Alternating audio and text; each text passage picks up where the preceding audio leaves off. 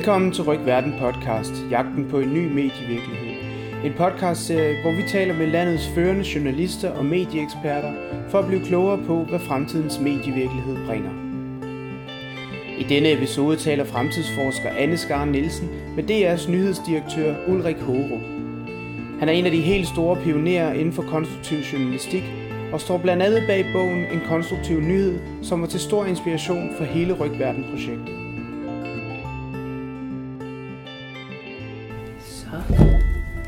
Ulrik Hårup, Goddag. tak fordi vi må komme Du er så ud velkommen. i Danmarks Radio. Øhm, du har jo om nogen haft en lang forhistorie i journalistikken. Jeg tror næsten, du blev født. Sagde du det, jeg er gammel? Ja. Ik- ikke helt gammel nok, men snart så, du, så må du være ved at blive gammel. Mm. Men du er vel næsten en født journalist, er du ikke? Har der været en tid, hvor du ikke har været journalist? Ja, der var en gang, jeg kun spillede fodbold. Men så var der nogen, der ville tage vores fodboldbane. Mm. Og så kunne jeg jo finde ud af, at journalistik kunne bruges til at øh, skabe opmærksomhed om noget, der var vigtigt, nemlig at bevare vores fodboldbane. Så jeg samlede underskrifter ind og fik en lokalavis til at skrive om det. Og siden dengang, da jeg var 13 år, der har jeg ville være journalist.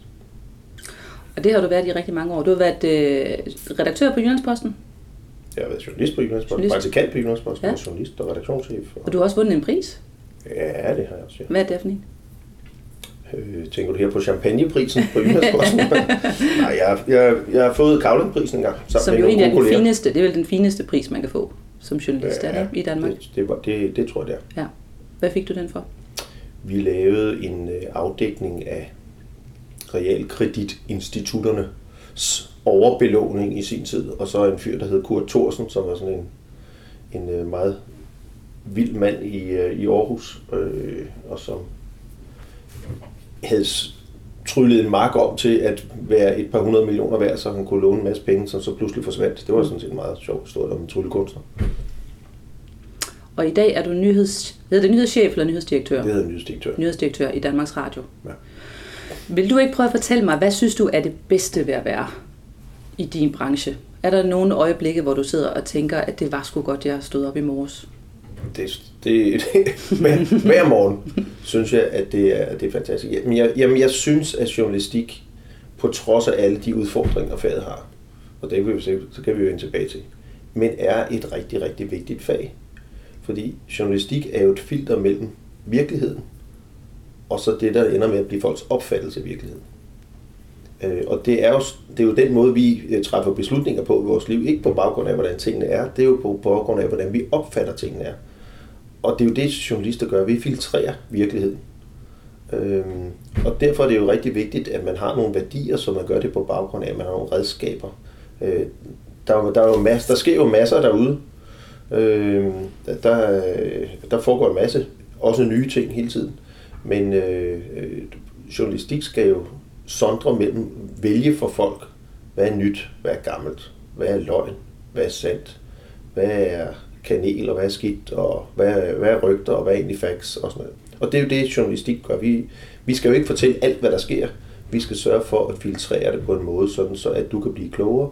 Og jeg synes, rigtige journalister bruger deres tid på at fortælle vigtige historier om verden og andre, sådan så at man bliver klogere på sig selv og hinanden, og sådan så man er bedre i stand til at træffe beslutninger i sit eget liv. Det synes jeg er, det synes jeg er meget godt at stå op for hver morgen. Og øh, hvad tænker du så, hvis man skulle prøve at beskrive, hvad er forskellen på, nu hvor jeg har kaldt dig gammel, og har sagt, du har været i branchen i mange år, men hvad, hvad er forskellen på den gamle medieverden og den nye medieverden? For jeg tænker noget af det, som, som det her også lægger op til, det er, at hvis den nye medieverden, hvis journalisterne får konkurrence fra alle mulige andre, er der så overhovedet behov for, at man skal have journalistikken som fag? sige. Altså, jeg jeg er jo trods alt så gammel, at øh, jeg kan huske dengang, der kun var én tv-avis, der var én, der var én kanal. Nyheder, det var noget, man fik enten i sin avis, som kom om morgenen, eller også så, kom den, så fik man noget i tv-avisen om aftenen. Og så, det var ligesom det. Og, øh, og et par timer senere, så sagde speakeren i Danmarks Radio, godnat, og sov godt, fordi så skulle man gå i seng, for nu var der ikke mere fjernsynet. Øh, de tider er jo, kan man roligt sige, heldigvis øh, forbi, og det er faktisk ikke så mange år siden. Øh, og i dag kan man jo konstatere, at der er jo ikke, der er jo ikke brug for flere nyheder. Der er ikke brug for flere informationer. Der er ikke brug for flere oplysninger. Øh, sandheden er jo, at de fleste af os er ved at drukne i det. Øh, det der informationshav og bombardement, der er alle steder. Øh, og og, og, den, og den, den digitale medievirkelighed har jo gjort, at alle og enhver kan fortælle historier til alle hele tiden om hvad som helst, og gør det. Øh, og det er jo ikke en beskyttet titel at være journalist. Altså alle kan fortælle deres egen virkelighed, og alle kan sortere for alle. Alle kan fortælle, hvis det er noget på hjerte. Og det kan man gøre. Øh, da, da jeg var en ung journalist, jamen, der skulle man have en halv milliard til at købe en trykpresse, og så lige investere på 100 unge fyre i kort bukser, der kunne distribuere avisen om morgenen inden klokken var syv. Eller også så skulle man have noget meget kompliceret sendeudstyr og have en sendetilladelse, og det var meget besværligt at sende fjernsyn eller radio. Altså i dag, der ved vi, altså enhver, der har en, en, en smartphone øh, der, og en internetforbindelse, jamen øh, så kan man jo fortælle sin egen historie. Øh, og det synes jeg ikke på nogen, ja, jo, på nogen måde er det dårligt, men det er på langt, langt de fleste områder, så er det jo en ny medie, medievirkelighed, som er fantastisk. Altså det er jo en demokratisering af medier og af øh, debat, og altså alle kan, alle kan delagtiggøre alle i øh, tanker og holdninger, øh, virkeligheder. Det, der er øh, udfordringerne, hvis man skal snakke om det, det er jo selvfølgelig, at øh, hvem er det egentlig, man skal stole på? Altså i alt det der.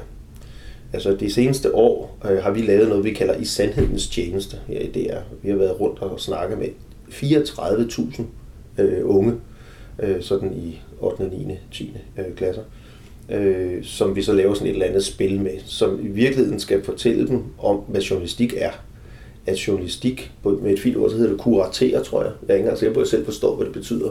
Men det er noget med, at, at vi vælger vi vælger ud på baggrund af nogle værdier. Altså det der med, at man skriver i sin stil i, øh, i gymnasiet, at, øh, at, at på Google står der et eller andet. Mm. Altså det, det, det dur jo ikke. At, altså, hvem siger det, og hvad, hvad er troværdigheden? Og hvad, altså en form for kildekritik i det, man laver.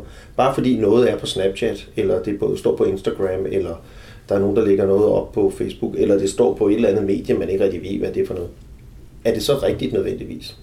Så det der med at være for os alle sammen, alle borgere, at være kritiske mediebrugere, ikke øh, stole på hvad som helst. Og, og, og, og samtidig også har vi jo også alle sammen et behov for at stole på nogen, for vi har ikke tid til at sortere i alt det der. Øh, vi har ikke tid til at kigge på det hele. Vi har, vi har brug for nogen, som hjælper os med at rydde op i alt møget. Øh, og det er det, journalistik gør. Og, det, og ordentlige journalister, de rydder op på en ordentlig måde, sådan så du kan stole på, at man har i hvert fald tilstræbt at give et retvisende billede af verden og sortere verden for dig på en måde, sådan så du selv kan danne dit billede. Vi forsøger ikke at manipulere dig til at mene noget bestemt. Vi forsøger ikke at tiltrække din opmærksomhed for at tjene penge på dig. Vi gør det, fordi du skal blive klogere. Og så er håbet jo, at nogen gider give penge for det. Øh, enten i form af licens, når det er DR, og så tvinger man alle, der har en, der kan gå på nettet mm. eller se fjernsyn og høre radio til at betale 5 kroner om dagen for, for det. Eller også, at man er et kommersielt medie, som så forsøger at tjene nogle, øh, nogle penge på det. Og, og det sidste er jo blevet øh, gradvist sværere, øh, fordi folk er blevet vendt til, at nyheder det er sådan noget, der er gratis og er masser af steder. Så, så folk vil ikke betale digitalt, og de gider heller ikke betale øh, online. Og i øvrigt så stjæler Google og Facebook de annoncer, som var hovedindtægtskilden for, øh, eller hele finansieringsbaggrunden for rigtig meget journalistik. Så masser af udfordringer. Men for mig at se, så er øh, journalistik stadigvæk et rigtig, rigtig vigtigt fag. Det er bare, og, og det, det betyder ikke, alt, hvad vi gør, det er rigtigt. Faktisk har journalistik gjort rigtig, rigtig meget skidt, øh, fordi vi nogle gange er blevet voldført og kommet forkerte steder hen. Øh, men alle dem, der siger, at journalistik er bare et produkt, ligesom alle mulige andre produkter, og handelshøjskole-logikken tilsiger, at man bare skal øh, spørge folk, hvad de gerne vil have. Det kan man jo måle i dag, så hvis man klikker på bare patter, så får man flere bare patter, mm. og hvis man klikker på en eller anden kendis, Øh, øh, nu vil vi sidde og snakke i dag, så kan jeg forstå en af, en af dem fra øh, familien på Bryggen. Øh, mormoren er død i dag, og det er en meget stor historie. Altså, som om, at det er, det, det er den største det er den største begivenhed i dag for, øh, for nogle medier, øh, formiddagsbladet og ubladet og andre, at mobber er død. Og det er sådan en meget stor historie. Øh, så, så for mig at se, der, det er helt afgørende, hvem det er, vi som mennesker laver den, udfører det vigtige stykke arbejde for os, at filtrere. Og ikke bare filtrere, men også at fortælle det på sådan en måde, at jeg kan forstå, hvad det er, det betyder. Man kan godt fortælle noget meget vigtigt, meget, meget kedeligt. Det er der rigtig mange, der gør. Men hvordan kan man fortælle noget, der er rigtig vigtigt på en måde, så man, man bliver fanget af det og synes, det er interessant? Det er jo den, det er den moderne medievirkelighed. Det er, øh, det er det, vi alle sammen går og kæmper med. Det er det, vi skal lære, og det er det, som vi får brug for nye generationer af journalister kommer ind i faget med de rigtige værdier og med den rigtige, synes jeg, holdning til, hvad journalistik skal gøre for samfundet og andre mennesker. Så hvis nu unge mennesker står jo, de er teenager, slut teenager, starten af 20'erne, og overvejer at vælge journalistikken som et fag, hvad, hvad vil du så sige til dem? Hvad skal de kunne? Jamen, jeg, jeg har jo været i den situation, at jeg, jeg har tre børn, og den, øh, nummer to, hun øh, øh, kom så pludselig meddelt, at hun gerne ville være journalist, og så skulle jeg jo lige tænke over, om øh, jeg skulle søge tale hende fra det, og det har jeg så ikke gjort. Øh, og, hun, og hun bliver en rigtig, rigtig god journalist. Øh, og hun også kan finde nogen, der vil betale en løn til hende, det, det kan være mere bekymret for, fordi det, det bliver, det bliver stedet så sværere for, for, for det her fag. Men, men det, der, det, der er brug for, tror jeg, og det siger jeg også til alle dem, der søger i praktik senere, og, øh, altså man skal jo, øh, man skal jo søge, man skal søge derhen, hvor man, hvor man øh, kan lære, hvor, hvor man får nogle værdier, som man gerne vil bygge resten i sin karriere på. Øh, så jeg, jeg kan godt være bekymret for dem, som går ind i faget, fordi de godt kunne tænke sig at se sig selv i stort format mm. på Facebook, eller om, om det er sådan en selvpromoveringsting, fordi det er jo det, journalistik og skuespil øh, har kunnet øh, bedre end ret mange andre fag. Øh, men, men folk, som primært bliver trukket ind i, i journalistik for at, at, at hensyn til sig selv, øh, det er måske ikke så selv, selvpromovering. Det, det er nok ikke den bedste motivation. Altså man skal gerne have det der med, at man, man gerne vil fortælle vigtige historier om noget, der betyder noget øh, til andre mennesker. Og så håber jeg jo, at folk ikke, at, at journalisterne heller ikke krydser grænsen, og så begynder at sige, jeg vil gerne, jeg vil gerne, have, jeg vil gerne bruge journalistik til at få folk til at mene det samme som mig selv. Det er min bog, ikke journalistik. Det er politik mm. eller aktivisme. Og det kan være fint nok, man skal bare ikke kalde det journalistik. Øh, så jeg synes, jeg synes, det her med at rykke verden, det synes jeg er godt, men jeg vil gerne have, jeg vil gerne klippe folk på til selv at bestemme, hvor den skal rykkes hen. Det vil jeg ikke bestemme for dem. Det synes jeg ikke er journalistikkens opgave. Så man skal ville noget. Og man men, skal men, synes, det er vigtigt, at man skal være et ordentligt menneske. Ja, det, det, blandt de mange fejl, jeg har begået i min tid som, som chef, det har jo været at ansætte nogen. Først så forsøgte jeg at ansætte nogen, der ligner mig selv. Det var rigtig dumt. Øh, så forsøgte jeg at ansætte nogen, der var hurtigere begavet og flittige og øh, skrev godt og hvad det nu kunne være. Men, men nogle gange så glemte jeg lige at tjekke og kigge mig ind i øjnene og se, om de var ordentlige mennesker. Og hurtige, flittige, begavede mennesker, der er skiderikker, de er rigtig, rigtig farlige, især i journalistik. Mm. Så jeg vil næsten sige, at det vigtigste er, at man går ind i faget af de, af de, kan man sige, de rigtige grunde. At man, man godt kunne tænke sig, at, at den her verden bliver bedre. At denne her verden, øh, at, at, at, man, at man hjælper folk med at sortere i tingene og fortæller dem noget, som, og ikke bare giver dem tomme kalorier.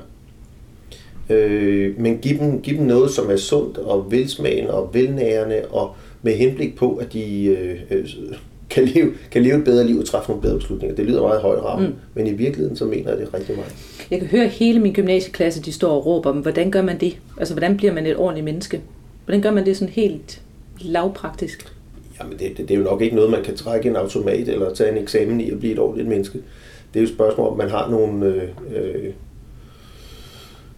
ja, hvad det er for nogle, hvad det er for nogle motiver, man, øh, man, man går ind i det her liv med. Øh, hvad, hvad handler det i virkeligheden om? Er, er man kun interesseret i sig selv øh, og sin egen karriere og promovere sig selv, eller er man, er, man, er, man, er man også interesseret i at deltage i et fællesskab og spille den rolle i det fællesskab?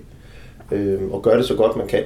Ja, måske og mere være tjener i og, det fællesskab. Ja, ja, det tror jeg. Og så er journalistik på mange arbejdspladser jo, øh, har jo ændret sig fra den gamle medievirkelighed, hvor man jo øh, kunne sidde inde på sit enkeltmandskontor og gøre fuldstændig som man selv ville, men det, det handlede om mine kilder, det handlede om min historie, det handlede om min karriere, det handlede om øh, ja, næsten min avis. Ikke? Men til i dag, der er det jo verdens største teamwork. Ikke? Altså ja. hvis man ser det her nyheder, og hvordan det er indrettet her, det er jo et stort lokale, hvor der er 500 mennesker, der drøner ud af imellem hinanden, og hvor evnen til at arbejde sammen med nogen, der ikke ligner en selv, have sociale kompetencer, er næsten lige så vigtig, som at man er fagligt dygtig jeg skal sige noget, som man jo kommer helt til at glemme, så kan jeg da huske, du har fortalt mig i tidernes morgen, bare det der med, at en journalist, der var vant til at skulle tale, hvis nu vedkommende også skulle til at tænke i billeder, altså at den der, hvad var det, hed mediekonvergens, hed det ikke det, ja. i sin tid, ja.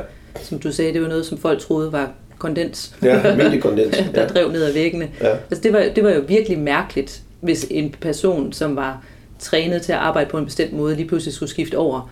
Men det er jo noget, som unge mennesker, der står med en mobiltelefon, jo tager fuldstændig for givet. Ja, og, og, det, og det, er jo, det, er jo det, det er jo det fantastiske. Altså, altså teknologien har jo gjort, at man, at man bliver meget hurtigt låst fast i nogle øh, bestemte dogmer, at journalistik på et eller andet tidspunkt, det var bare noget med en skrivemaskine og nogle trykte bogstaver på et stykke papir, for det var ligesom, det var den måde, man kunne få sin historie ud, siden uh, Gutenberg opfandt trykpressen, ikke? Øh, og i dag, der er øh, journalistik, der skal man jo bruge alle mulige øh, fortællemæssige virkemidler, fra grafikker til flash til ja, lyd og billede og hvad det kan være ord, ikke? som øh, vælter ud og ind mellem hinanden. Ikke nødvendigvis altid, og ikke nødvendigvis samtidig, men sådan så, at man fortæller sin historie til den målgruppe, man nu er fast i, fat i, på den mest effektive måde. Det er jo det, som, som man skal. Ikke? Mm. Men hvis man ikke har noget på hjerte, hvis, og hvis man ikke brænder for det, man gerne vil fortælle. Altså prøv at snakke med nogle af vennerne, som, som fortæller om et eller andet, de i, i virkeligheden interesserer sig. Altså selv gider, altså man gør det bare fordi det, de nu fået lektier for, eller ikke brænder for at fortælle om, hvordan deres ferie var, eller hvad, hvad de lavede i fredag aften, eller sådan noget. Der er jo ikke noget værre, end at høre på nogen, det gælder også journalister, mm. som ikke for alvor selv synes, det er en fantastisk historie, jeg fortæller dig nu. Og hvordan, hvad er forskellen så på at brænde for noget og være objektiv? Jamen, øh, jeg, jeg tror jo ikke på, at man kan være objektiv. Men jeg tror til gengæld, at ordentlig journalistik bygger på en tilstræbt objektivitet. Altså, at man virkelig forsøger at se tingene med begge øjne. Øh, og jeg, jeg er dybt bekymret for nogen, som brænder så meget for en sag, at de glemmer at se den med det øje, som kan nuancere det billede, som de godt kunne tænke sig at se øh, og måske ovenikøbet ignorere fakta eller nogle andre mennesker, som, som, som måske ovenikøbet kan dementere det billede, man oprindeligt havde på historien. Det kan man godt tillade sig, hvis man er politiker. Det kan man godt tillade sig, hvis man er medlem af en interesseorganisation, som lige præcis brænder for det. Det kan man ikke tillade sig, hvis man tilhører det her fag, journalistik, hvor man bilder folk ind, at man ser verden med begge øjne, og man giver folk den bedste opnåelige version af sandheden. Og det er det, vi, det, er det, vi gør. Mm. Det er det, vi journalister i hvert fald, hvis man arbejder sådan et sted, som jeg arbejder. Altså, hvorfor skulle man dog betale for sin licens, hvis det var sådan, at i virkeligheden, så forsøgte vi at farve virkeligheden, så det passede til vores egen fordom. Mm. Det du ikke. Du lytter til Ryk Verden podcast, jagten på en ny medievirkelighed, med Ulrik Hågerup. Men hvis vi nu tager fat i det her dejlige begreb konstruktiv journalistik, mm. så er du jo faktisk den første, der præsenterede mig for den tanke rigtig, rigtig, mange, rigtig lang tid siden mm. efterhånden. Kan du ikke prøve at fortælle mig om, hvordan var det, du fik den tanke? Jamen, man kan, man kan jo, altså det ved du meget mere om, øh, hvordan, hvordan, hvordan noget nyt opstår. Det opstår næsten altid som følge af en frustration man har. Ikke? Altså, hvorfor opfandt man hjulet? Det var fordi, man fik ondt i ryggen af at rende rundt og slæbe alt det der. Ikke? Så fandt man ud, kan man ikke putte det på en træstamme og rulle det ned af bjerget, i stedet for at bære, bære det. Øhm, jeg tror, jeg blev træt af mig selv, hvis jeg skal være ærlig. Jeg tror, jeg blev træt. Altså, jeg gik ind i faget med alle de der ideelle ting, tror jeg. Uden for alvor sådan at gjort mig klar, hvad det var. Men det var et eller andet, jeg synes, det var fantastisk med det her fag, at man kunne fortælle vigtige historier, sådan, så man kunne gøre folk klogere. Og Så de selv kunne tage stilling. Men og på et tidspunkt, så tror jeg, så har jeg været journalist i nogle år, og så opdagede jeg, at det gik sgu da egentlig meget godt. Øhm, men jeg opdagede så, at jeg måske i virkeligheden var mest optaget af, at de historier, jeg lavede, var nogen, mine kolleger synes var gode, og mine chefer synes var gode, og mine redaktører synes var gode. Om det var historier, som det var nemmere at lave en overskrift på, om de blev citeret i radiovisen, og om jeg vandt priser for dem. Og det var ikke fordi, det jeg fortalte, det var løgn. Det var det ikke. Men, men var min motivation i virkeligheden at gøre noget godt for samfundet og et eller andet at gøre folk klogere? Eller var det i virkeligheden bare at tilfredsstille den nyhedskultur, som vi alle sammen meget hurtigt bliver en del af? Det som er en, en et, hvad er det, der gør en god historie? Og det, og det var jo, altså en god historie, for rigtig mange journalister, det er jo stadigvæk en god historie, skal være en dårlig historie. Det skal handle om, handle om noget, der ikke virker. Mm. Det skal handle om nogen, at få nogen til at skændes, fordi slagsmål er underholdende og interessant. Ikke? Øhm, og jeg kan huske, der hvor, det, hvor jeg første gang tænkte, nu må jeg prøve noget andet. det var en, øh, jeg var øh, meget ung journalist og dækkede dansk politik og kunne konstatere, at der var ligesom som sædvanligt Socialdemokratiet på den ene side, og Venstrefløjen på den ene side, og Højrefløjen på den anden side. Og de kom så med hver deres plan. Danmark var i øh, øh, også dengang i økonomiske udfordringer, og man skulle og de kom med hver deres plan, og ingen af dem havde flertal, og de sloges løst og hamrede mest på, hvor dumme de andres plan var. Og, og de kunne simpelthen, de der øh, øh gamle politikere, de kunne simpelthen ikke komme ud af deres egen retorik. Øh, og det refererede vi jo dag efter dag, og så havde man en god historie, hvis de kunne sige, at de andre var idioter og, sådan noget, og pille hinandens forslag i, øh, fra hinanden. Og jeg tænkte så, hvis, hvis man nu, altså, hvis jeg nu, øh, kunne jeg ikke gøre noget andet, fordi de ville selvfølgelig gerne i avisen, og det vidste de, at de gjorde, hvis, jeg, hvis de skilte ud på nogle af de andre. Men hvis jeg nu begynder at stille nogle andre spørgsmål, eller lavede en anden ramme, hvad skete der egentlig så? Og tanken, tanken opstod så, hvad hvis man ikke tog de der gamle politikere, som var så sovset ind i måden at tænke på, og måden at udtrykke sig på, og måden at være politiker på, men tog nogle unge, og så tog alle ungdomsformændene for de samme partier, som skændtes, og så boede dem ind i et lokale i øvrigt tæt på Marienborg, der hvor statsministeren boede med henblik på, og så I må kun komme med, hvis I vil være med til at forsøge at se, om der kan laves et kompromis. Kan, der laves en, kan, kan I lave en fællesplan, når de voksne ikke kan? Øhm, og, og hvis I ikke vil prøve, så kommer I ikke med. Og så går jeg med ind i lokalet, som øh, ikke som traditionel journalist, der skal få, se, få til at se dum ud, men for at forsøge at hjælpe jer til at lytte til hinanden. Og, og se, om, om, hvor den gode historie det er, hvis I kan blive enige, så er det godt nok en god historie. Jeg er ligeglad med, hvad I bliver enige om, men kan I blive enige om noget på de her to planer, så kunne det da være en god stund. Man skal lige huske, journalistik er afvielser for normalbilledet. Og når normalbilledet er, at politikere skændes og ikke kan blive enige, så er det en god historie. Hvis mm. nogen med en anden tilgang, så er det yngre, bliver enige. Den præmis, den købte de så, og vi gik ind i det lokale. Øh, og var der så øh, i 24 timer, og de fik lov til at sove meget lidt. Men fordi jeg stillede andre spørgsmål, og ikke forsøgt at lede efter håret i suppen, men fik dem til at kigge på suppen og stille spørgsmål om, jamen, kan du ikke se, altså, er du enig i, hvad han siger, og kan der ikke være noget om det, og og fordi de var nogle, nogle begavede folk, jamen så lykkedes det rent faktisk for dem at lave et kompromis, øh, som de alle fire kunne øh, være enige om. En fra Socialdemokratiet, en fra Radikale, en fra Venstre og, og en fra Konservativ. Øhm, og det gik vi så til de voksne politikere og spurgte, hvad siger I? Øh, de, de, de unge kunne åbenbart godt, ikke? Mm. Og så, så det blev faktisk en ret sjov historie.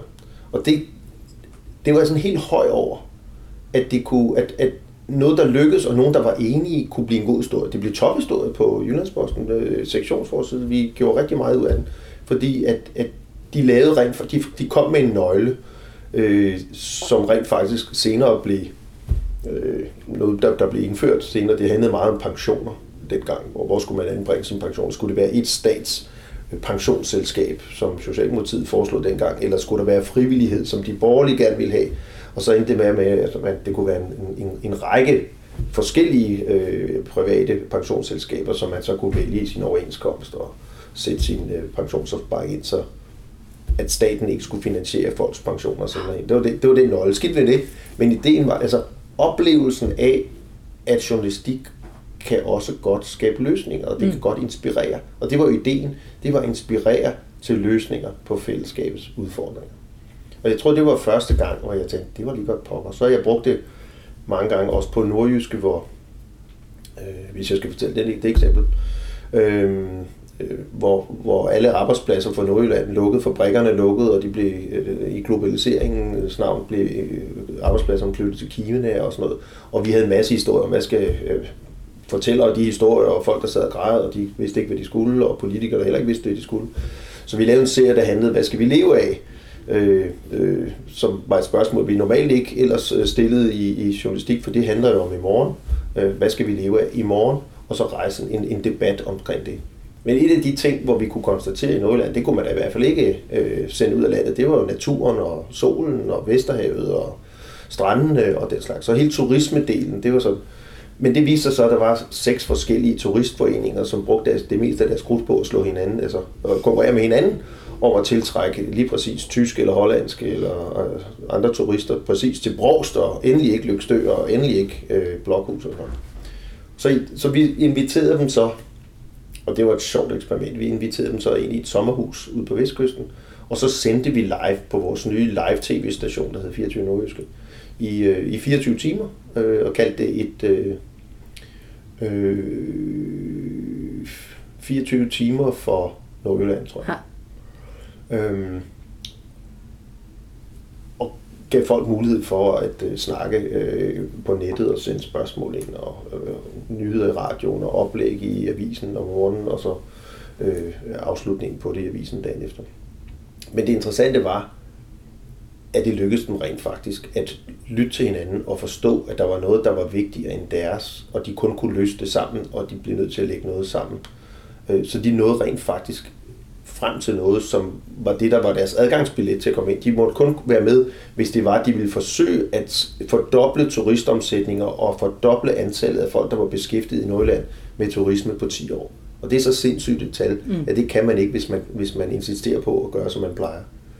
Så det der med at tvinge folk til at tænke anderledes, uden at skulle pådutte dem, hvad det skal være, de skal gøre så. Mm. Giv dem nogle nye rammer. Det gav, det gav, det gav, øh, det gav noget. Så, så på den sommerhus, ja. så har du og jeg jo også været i sommerhus. Med en heldig mand fra Indien. Og, ja, og en det er filosof. Ja. Det var del med, det var en, det kan man også roligt sige var en eye-opener for, for, for rigtig mange af os. Jamen det var jo på et tidspunkt, øh, da avisbranchen, vi havde fået nogle, vi havde fået nogle statspenge, jeg var, jeg var chefredaktør på Nordjysk, vi havde fået nogle statspenge, som skulle bruges til at øh, promovere det at læse papiravis, fordi det var jo ligesom i krise. Øh, og det var jo sådan set lidt svært, men øh, ideen var, at vi skulle lave nogle film eller et eller andet. Vi skulle lave, vi skulle lave et eller andet, en eller anden kampagne, der ja, skulle få folk over til at læse avis. Ja. ja. Og så havde vi så hyret nogen, og jeg havde så foreslået, at det skulle være jer, øh, Future Navigators, der skulle komme og hjælpe med det. Øh, og det gik jeg andre så modvilligt med til, at hvorfor skulle vi dog have nogen udefra til det. Men øh, det fik vi så. Og en af de ting, der så stod i programmet, som I havde været med til at lave, det var, så kom der djævelens advokat, og så en guru bagefter. Det kan jeg huske, det stod. Og man tænkte, hvad i alverden? Ja, det var noget, ikke? Øh, og så efter den der lange dag, så efter middagen, så gik man så ind, øh, ind ved pejsen, og så Først så kom der en eller anden, som øh, I havde inviteret, som øh, hvis primær kvalifikation var, han sagde, at han aldrig nogensinde læst nogen avis, ja. nogensinde, og aldrig kunne drømme om at gøre det. Og det var der rigtig mange af os, der blev noget sure Og hvis den handler om ham selv, jo, jo, men, men det gjorde det aldrig, og, det, og han opdagede det jo aldrig, fordi han, han læste det ikke. Så det, det, var, det var rigtig provokerende. Så gik han, og så var folk allerede sådan lidt sure. Alle de, vi var en hel masse chefredaktører, der var samlet der. Men så, så kom det så pludselig blive præsenteret for en eller anden mand, der er sådan en, en meget, meget tynd gespenst, der kom ind i klædt et lagen, som kom ind og satte sig i en et sådan Chesterfield-stol. Og så var det meningen, at han skulle begynde at snakke, men, han, men, men af en eller anden grund, han nærmest, han nærmest sov. Og vi sad og kiggede på ham, og der skete ligesom ikke rigtig noget. Øhm, og så nogle af jer var så over lidt til ham, for det, det kunne godt være, at han skulle sige noget. Det har jo sikkert været dyrt at få ham fragtet til Danmark. Han var så en eller anden indisk guru, eller sådan noget, som, som nogen synes var interessant. Øh, og han, så sad han og kløede sig lidt i skridtet, og øh, lukkede øjnene igen, og der skete ikke rigtig noget. Kludet var, da han til sidst blev skubbet så meget til, at han syntes, at han blev nødt til at sige noget, og så sagde han det der berømte, why, why are you so negative? Why are you negative? If you give negativity, you get negativity. If you give positivity, you get positivity. Altså, og, de, og, og, blodtrykket på den, der nu er direktør for danske medier, også dengang Ebdal, var jo, altså det var, han var ved at koge fuldstændig over, at, øh, fordi det var ham, der skulle betale regningen, synes han, for det der sludder. Og det var ligesom det eneste, der kom ud af, af munden på ham derinde, han som blev gelejtet øh, ud igen. Men, men det han sagde i de, få, i, i de få sætninger, rammede jo måske meget godt ind i det, som er opfattelsen hos rigtig mange mennesker, at det vi leverer i mit fag, som en følge af den kultur, jeg snakker om før, er en god historie og en dårlig historie. Sådan så, at, at aviser og i øvrigt også tv-stationer er fuld af historier om vejsidebomber og dårligt vejr og folk, der skændes og noget, der ikke virker, og nogen, der i øvrigt er sure. Og så pakker man det sammen, og så har vi en nyhedsudsendelse eller en forside på en avis. Og, og det er dag efter dag efter dag efter dag. Og der sagde ham der, øh, manden, som jo aldrig havde læst en dansk avis, men jo ramlede det meget godt ind, at det, det gør jo noget ved folk, hvis man dag efter dag bliver præsenteret for, at verden er et nederen sted. Mm. Øh, og der er intet håb, der er ingen inspiration, der er intet, der kan komme. Og det, det, det spreder sig jo. Og det er jeg heller ikke så bekymret for, hvis det er sådan, at det billede, vi så tegner, at det er retvisende. Hvis man, hvis man, og det har jeg så prøvet at undersøge, både i Danmark og udlandet, hvis man spørger folk i Danmark, er du mere tryg nu end for 10 år siden? Så siger langt de fleste mennesker, jeg er mindre tryg. Så spørger man dem, hvorfor dog det? Så siger de, jamen det er på grund af alle de mor og vejsidebomber og hjemmerøverier og cykeltyverier og skudepisoder og mor og terror, og det er helt forfærdeligt det hele. Og så siger man til dem, jamen er det i Lemvi, der hvor du bor? Du mener, nej, det er ikke lige der, hvor jeg bor, men det er i fjernsynet og i avisen og på nettet, og det er jo hele tiden, det er godt nok forfærdeligt. Hvor man så kan konstatere, og det er jo så opfattelsen af virkeligheden. Realiteten er, hvis man kigger på fakta, så har verden aldrig været et bedre sted. Vi har aldrig levet længere. Der har aldrig været så mange mennesker, der har adgang til rent drikkevand. Der har aldrig været så få mor i Danmark. Der har aldrig været så få dræbte i trafikuheld i Danmark. Øh, jeg tror, det er steget en lille bit smule siden sidste år. Men altså, de sidste 10 år, det er raslet ned. Der er jo ikke nogen, der for alvor dør. Slet ikke i forhold til, hvis det er tobaksrygning eller noget andet. Øh, i Europa er der ikke død så, død så få mennesker, som følger af terrorangreb siden 1954 stort set. Det er bare en anden type terror, det er nogle andre, der står bag det, men terror er ikke nyt, og der er færre, der dør som følge af terrorangreb i Europa. Og i menneskehedens historie er der aldrig nogensinde dræbt så få mennesker i krige, som i 2016. På trods af Syrien. Ved folk det? Nej, det gør det ikke, fordi mit fag, vi synes vores opgave er hele tiden at flytte kameraet derhen. Så objektivitet objektiv, at være objektiv, det er jo også at være et objektiv på et kamera. Vi, vi, vi fokuserer på noget bestemt. Men vi skal også nogle gange huske at zoome ud og så vise hele billedet. Og hele billedet er, at selvfølgelig er der konfliktområder, dem skal vi dække, men vi skal måske også huske at give det hele billede, og det glemmer vi lidt, og vi kommer til at give et skævvredet billede. Og det var det, det inderen i virkeligheden sagde. Hvis I kun fortæller om alt det negative, så afler det måske også negativitet. Så hvad er konstruktiv journalistik for dig? Jamen, det, for, for mig der er det et supplement til det, vi normalt gør. Det er, det, det er at insistere på, at, øh, at, at journalistik også kan handle om i morgen. Det behøver ikke kun at handle om nu, som breaking news og reporting live det gør. Det behøver ikke kun at handle om i går, som er det, som undersøgende journalistik, gravende journalistik næsten altid handler om. Det handler om at placere en skyld, et ansvar for nogen. Øh, vi stiller nogle andre spørgsmål, når vi laver konstruktiv journalistik. Så stiller vi spørgsmål, okay, nu ved vi det. Hvad så? Hvad så nu? Og vi spørger, hvordan? Hvis man stiller de spørgsmål, så tvinger man diskussionen til at handle om muligheder, best practice, inspiration, hvad har andre gjort. Øh, så, så pointen er ikke, at jeg ønsker at lave positive historier. Jeg ønsker ikke sådan et nordkoreansk nyhedskriterie indført i journalistik, hvor man ignorerer alle problemer. Jeg synes, det er rigtig vigtigt, at journalistikken har en opgave i at fortælle, hvad der sker. Og vi skal også bruge krudt på at finde ud af, hvem har ansvaret for det, og hvad handler det om.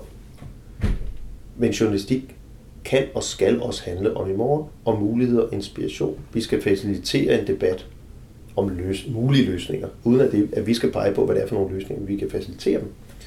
Øhm, og det, der viser sig, det er, at det er meget mere inspirerende, det er meget mere engagerende for folk end, end en anden type traditionel øh, journalistik. Øh, det er meget sjovt at lave, øh, og øh, det, det, det fører journalistik tilbage til det, det i virkeligheden skulle gøre, at være en autoritet i samfundet og en facilitator. Og påpege og dokumentere, der er noget, der er problem her. Journalistik er en feedback, feedback-mekanisme, der hjælper samfundet med at korrigere sig selv. Og apropos i morgen, hvis jeg nu gav dig alt, hvad du skulle bruge til at lave den løsning, som du synes vil være den rigtige. Og den skal på en eller anden måde rumme den næste generation, både som mediebrugere og som producenter. Du får alle de penge, du skal bruge. Og jeg lover dig, at det bliver til en succes. Mm. Hvad vil du så gøre? Mm, det er jo mange, det er jo mange penge, men det, det er interessante med alt det der med, med, med mange penge. Altså det, det bruger vi jo bare som undskyldninger for noget, der kan lade sig gøre, fordi vi ikke har råd, eller vi har ikke tid, eller vi har ikke evnerne, eller det, men det, det er alt sammen et spørgsmål om, hvordan vi tænker det. At, at, vi, at, vi, ikke, at vi ser muligheder og ikke bare begrænsninger. Øh, så jeg, jeg kunne jo rigtig godt tænke mig, at øh, der er nogen, der påtager sig den opgave at sortere i virkeligheden og være med til at også vise historier om nogen, der har gjort noget andet, end vi andre kan lære af. Nogle historier, som kan inspirere. Altså både dokumentere det, der ikke virker, og sætte fokus på det, som, øh, som kunne pege frem, og som viser, her der hov for bokker, der gør de sgu noget interessant på den her skole, eller her der gør de noget interessant i den kommune eller den her by. Øh, det er anderledes. Det er anderledes end det, vi ellers har hørt. Øh, og at traditionelle medier og nye medier vil synes, det er da også en god historie. Det er da også interessant. Øhm, og så kunne jeg jo også godt tænke mig, at, at alle, alle, alle de mennesker, alle de unge, som er interesseret i at fortælle historier til andre, at de, øh, især hvis de vil blive øh, øh, troværdige i det, altså sørge for at have vidvinklen på deres, øh, øh, øh, på deres kamera, sætte vid, vidvinkelsobjektivet på, sådan så man fortæller øh, hele billedet, og så kan man zoome ind på problemet, og så kan man zoome ind på mulige løsninger.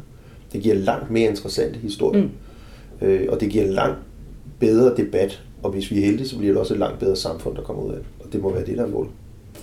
De sidste spørgsmål, det er det, vi har stillet til alle. Mm. Det var, hvis du kunne få lov til at uh, lave et nyt journalistisk kriterie til at supplere de gængse nyhedskriterier. Mm. Hvad skulle det så være? Ja, det er et konstruktivt kriterie. er jo sådan set, det er lige det, jeg øh, snakkede om. Og det er det, sådan, det, jeg forsøger at øh, lære mig selv og lære mine kolleger og øh, forsøger også nogle gange at, snakke med dem rundt omkring i verden om, at øh, en god historie behøver ikke at være en dårlig historie. Det kan også være en god historie. Det kan også være en historie, som, hvor målet ikke er at sige, hey, kig her, øh, det her det er også forfærdeligt, mm. eller øh, se, vi, har, vi fik ham. Men til, til, til at sige, jamen, nå, aha, det var interessant. Øh, så udvider vi så udvider vi verden, så, så, så, så bliver vi klogere sammen. Ja. Øhm. Men det er også noget med, at det skal betyde noget. Ikke? Det, skal være, det skal være noget, man synes er vigtigt, og det skal højne kvaliteten af den samtale, man ellers ville have haft. Jamen, der, der er jo rigtig mange forskellige typer historier, og noget af det hedder, kaldes også journalistik. Men det er ikke alt sammen, øh, der er journalistik, og det er ikke alt sammen, der er god journalistik. Der er rigtig meget journalistik, som primært bare vil hjælpe folk med at slå tiden ihjel. Øh, og det er YouTube meget, meget bedre til øh, og Playstation og øh, den slags. Altså, det er, ikke, det er ikke nødvendigvis ordentlig journalistik. I min bog, der skal journalistik handle om os. Journalistik skal handle om noget, der er vigtigt. Og så skal journalistik fortælles på sådan en måde, at du og jeg og vores børn og vores forældre gider at følge med. Ikke nødvendigvis på én gang, men når vi fortæller de historier, så skal det rave og røre.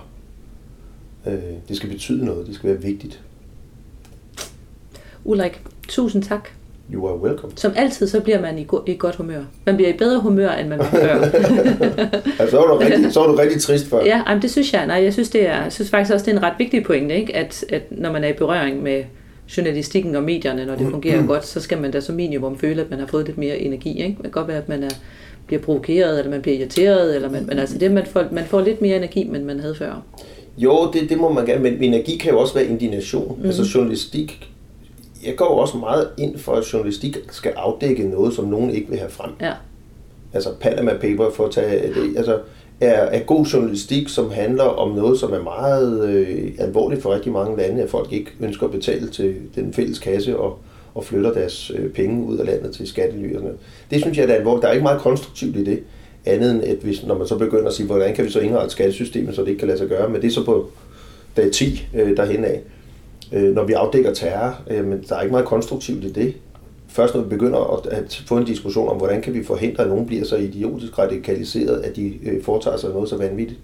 Men, men den første opgave for journalistik, det er jo at finde ud af, hvad er der, hvad er der er sket, mm. og hvorfor det er sket. Ja.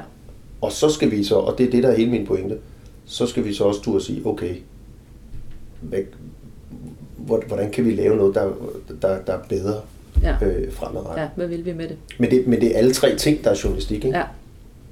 Hvis folk vil i uh, kontakt med dig, sidder du og gemmer dig i en hule, eller? Ja, jeg sidder nede i hulen, og helst ikke i, i berøring med nogen. Men jeg ved, du er på Facebook. Jeg er på Facebook, så der kan man på godt Messenger og på Twitter og andre steder. Og så synes jeg lige, vi skal nævne din bog, En konstruktiv nyhed. Ikke? Ja, den kan man godt læse. Hvor du har skrevet et kapitel. Det har jeg jo. Ja, det har ja. du lige frem, ja. Så hvis man får tykket sig hele vejen igennem ja, bogen, så kommer man til... Den er, også, den, er ved at komme på kinesisk også. Jeg og tror, kinesisk. Det er ja. ja, for du kommer meget ud. Jeg Hvordan folk jeg, får, jeg, får lov, jeg får lov at komme ud. tager folk godt imod budskabet, når du kommer ud? Ja, det kommer an på, hvem jeg snakker med. Altså, rigtig mange journalister plejer, plejer i starten at være rigtig sure, fordi det er jo sådan et angreb på vores identitet og vores måde at være på, og det vi fokuserer, det, det er der ikke ret mange af os, der bryder sig om. Men når, når de så kan se, at målet er ikke, at de skal holde op med at være vagthunde, øh, og, og, og, og det i virkeligheden bare er at dreje øh, hjernen en lille smule, mm. øh, og, og fortælle dem, hvad, hvad god journalistik også kan være, så ender de som regel med at øh, synes, at øh, okay, det kan, det kan der godt være noget om. Og nogle af dem begynder lige frem at, at, at sige, jeg har oplevet adskilligt, der er grædt, og sige, det var i virkeligheden, jeg, jeg har faktisk glemt, hvorfor det var, at jeg gerne ville være journalist. Det er, det er en god udgangsreplik. Ja. ja. Tusind tak, Ulrik. Det var det.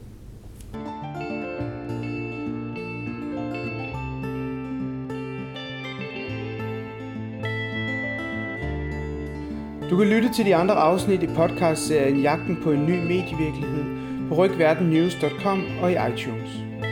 På Facebook-siden Rygverden News kan du lære mere om konstruktiv journalistik og selv tilslutte dig den konstruktive bevægelse. Podcasten er produceret for Ryg Verden News af Anne Skar Nielsen, Amanda Heiberg og mig selv, Thijs Ellegaard Jacobsen. Musikken blev leveret af Race by Women.